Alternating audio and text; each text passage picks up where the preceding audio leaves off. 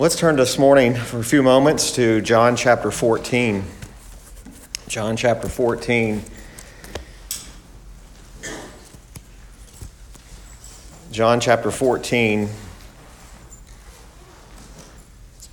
going to read just the first seven verses this morning. John 14.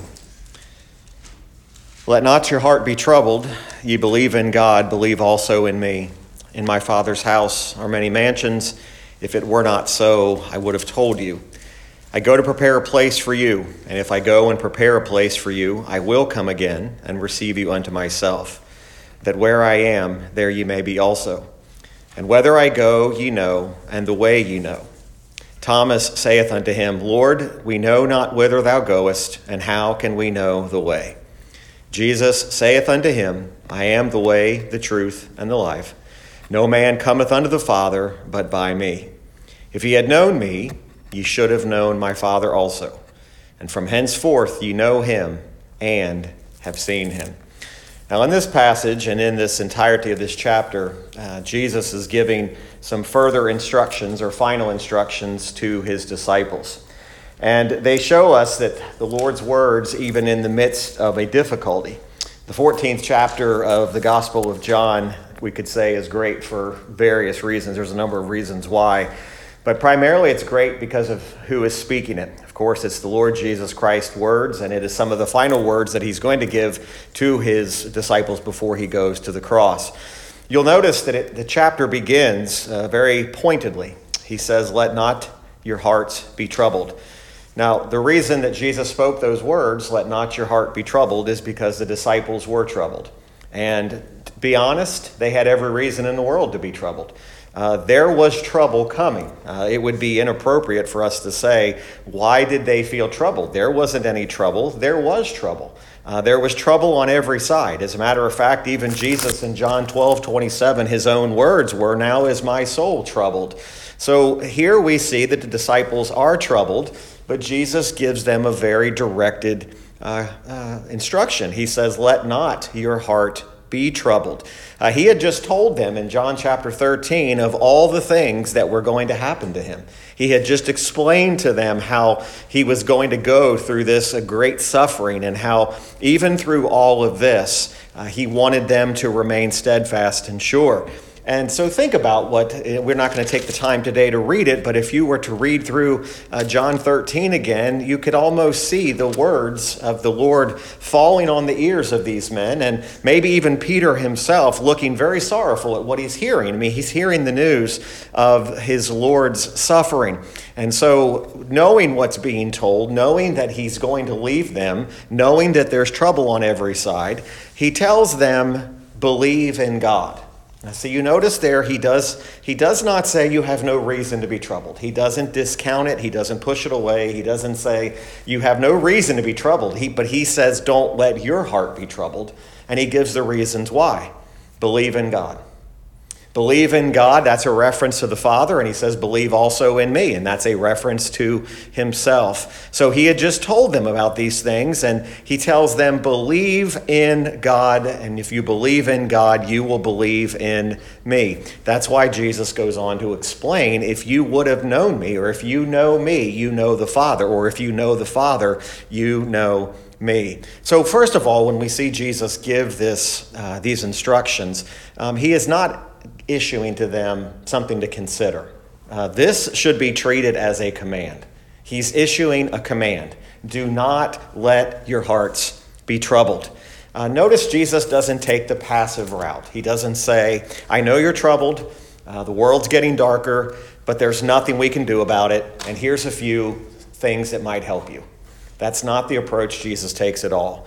He doesn't approach it that way. He says there are good reasons why you must not be troubled, right? So he says, he doesn't say, think about not being troubled. He says, don't let your heart be troubled. Don't be discouraged. Don't be despondent, even though I'm going to die. Remember, Jesus had told him, Oh, but he's going to die. He's going to leave them. But he says, Do not be discouraged or despondent above that. Instead, this is a way he tells them to change your way of thinking. And, brethren, that's 90% of our problem in the Christian life is the way we think improperly. We don't think properly. We don't think about what we really do have in Christ. We're thinking about the trouble that's all around us. Jesus is not denying that there's trouble, but he's saying, set your heart on the right thing.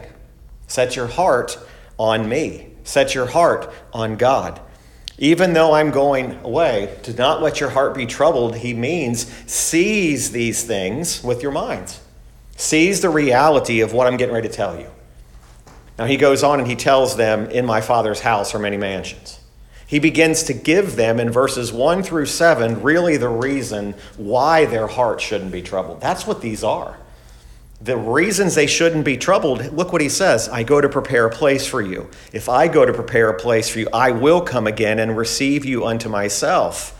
Where I am, there ye may be also. And whither I go, ye know the way you know. These are the reasons that Jesus says, Don't let your heart be troubled because of these promises. Again, most of our problem in the Christian life is not the trouble and the circumstances. Most of our problem is our we think improperly about it. It's not that we don't have trouble. It's not that we don't have affliction. It's that we need to have our minds reflecting on the right thing. Now, why were they troubled? Well, obviously, this morning we've already seen in verses 2 and 3, Jesus is telling them he's going away. Now, remember, as Jesus was building his ministry with them for those three years, three and a half years, he, he added to it as they could take it. And so he was leading up to this. He had began to speak about his coming death. He had begun to speak about his going away. And his death was still not seated as a part of their normal way of thinking. Uh, really, what had happened is they had not come to full grips with what was getting ready to happen, even though he had been telling them. Remember, he had been telling them about, about his, his kingdom to come. And remember, they had the promises of the Messiah and the promises that when the Messiah came, he was going to drive out the Romans, he was going to set up this eternal kingdom. These disciples were still looking for all those things. Now, they believed that Jesus was the Messiah, but don't lose, lose sight of the fact that they also expected him to rule. And they did not expect things to go the way they were going. In John 13 and even into verse 4, uh, chapter 14, he's talking about how he's going to be arrested, how he's going to be taken by the priest and the rulers, he's going to be tried, he's going to be delivered up to death. But then he had told them on the third day, I'm going to rise again. All the disciples heard was not, I'm going to rise again. All they heard is, I'm going to go away. Again, it's the right mindset, it's the right frame of mind. Now imagine as Jesus is seated with them, and most believe that this conversation was happening in the upper room.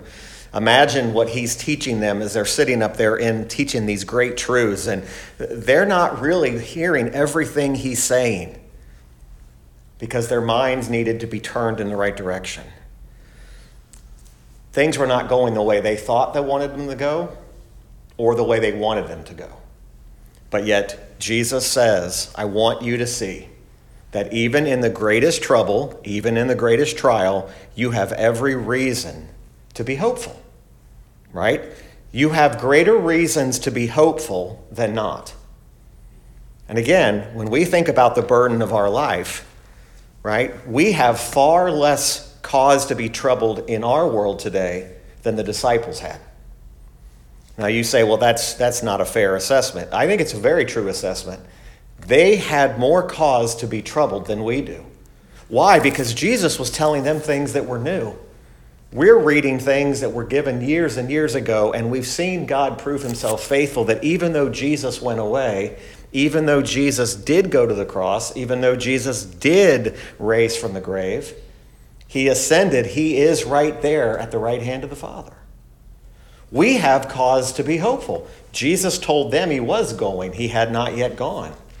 But now we read and we see what had taken place. We have the promise that Jesus had given to his disciples if I go away, it's expedient for you that I go away, because if I do, I will send you a comforter. Well, guess what you and I have this morning? We have that comforter. We have the Holy Spirit of God, the very Holy Spirit that God that Jesus promised to send us.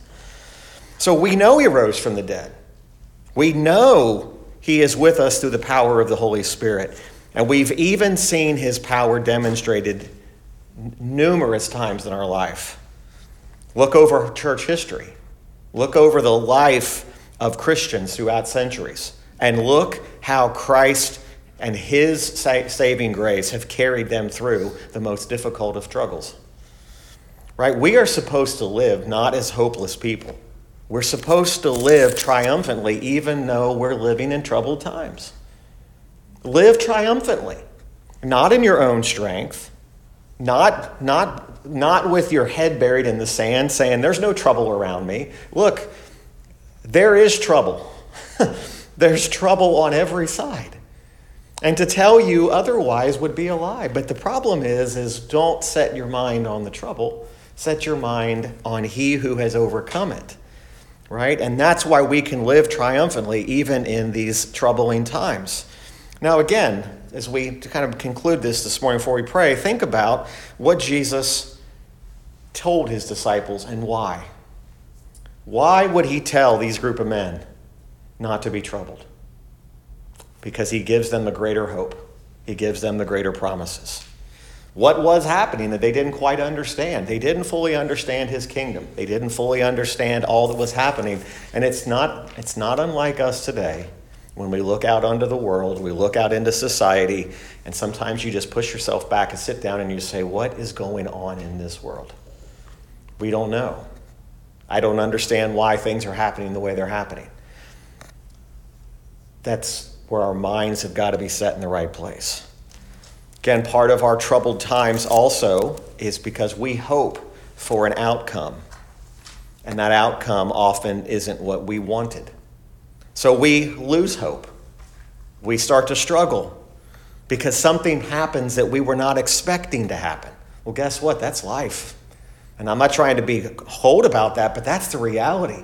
I mean, think about over your life how many things you hoped for that did not happen the way you thought they would. See, there is trouble. You know, I'm not going to stand here today, even in this kind of a, a, an environment, and say that there's not any trouble. Just look away. There's no trouble. There is. But Jesus says, Let not your heart be troubled because you believe in God. Meditate on those promises this week. Even if you just sat all week long and, and meditated on verses 1 through 4, I guarantee you, your heart will be encouraged. So this morning, even before we pray, you know, we're going to pray for people who are going through trouble. We're going to pray for situations around the world. We're going to pray for various things. It's not what is the trouble, right? We already know we have trouble. But how are we going to seek God in the trouble? Right? It's, it's not trying to see, can we find a trouble spot? We already know it's there, but how are we dealing with it? And are we dealing with it in the proper manner? Are we doing it according to what the Word of God has promised us? So, the Lord's instructions here for his disciples and instructions for us this morning is let not your heart be troubled. Amen.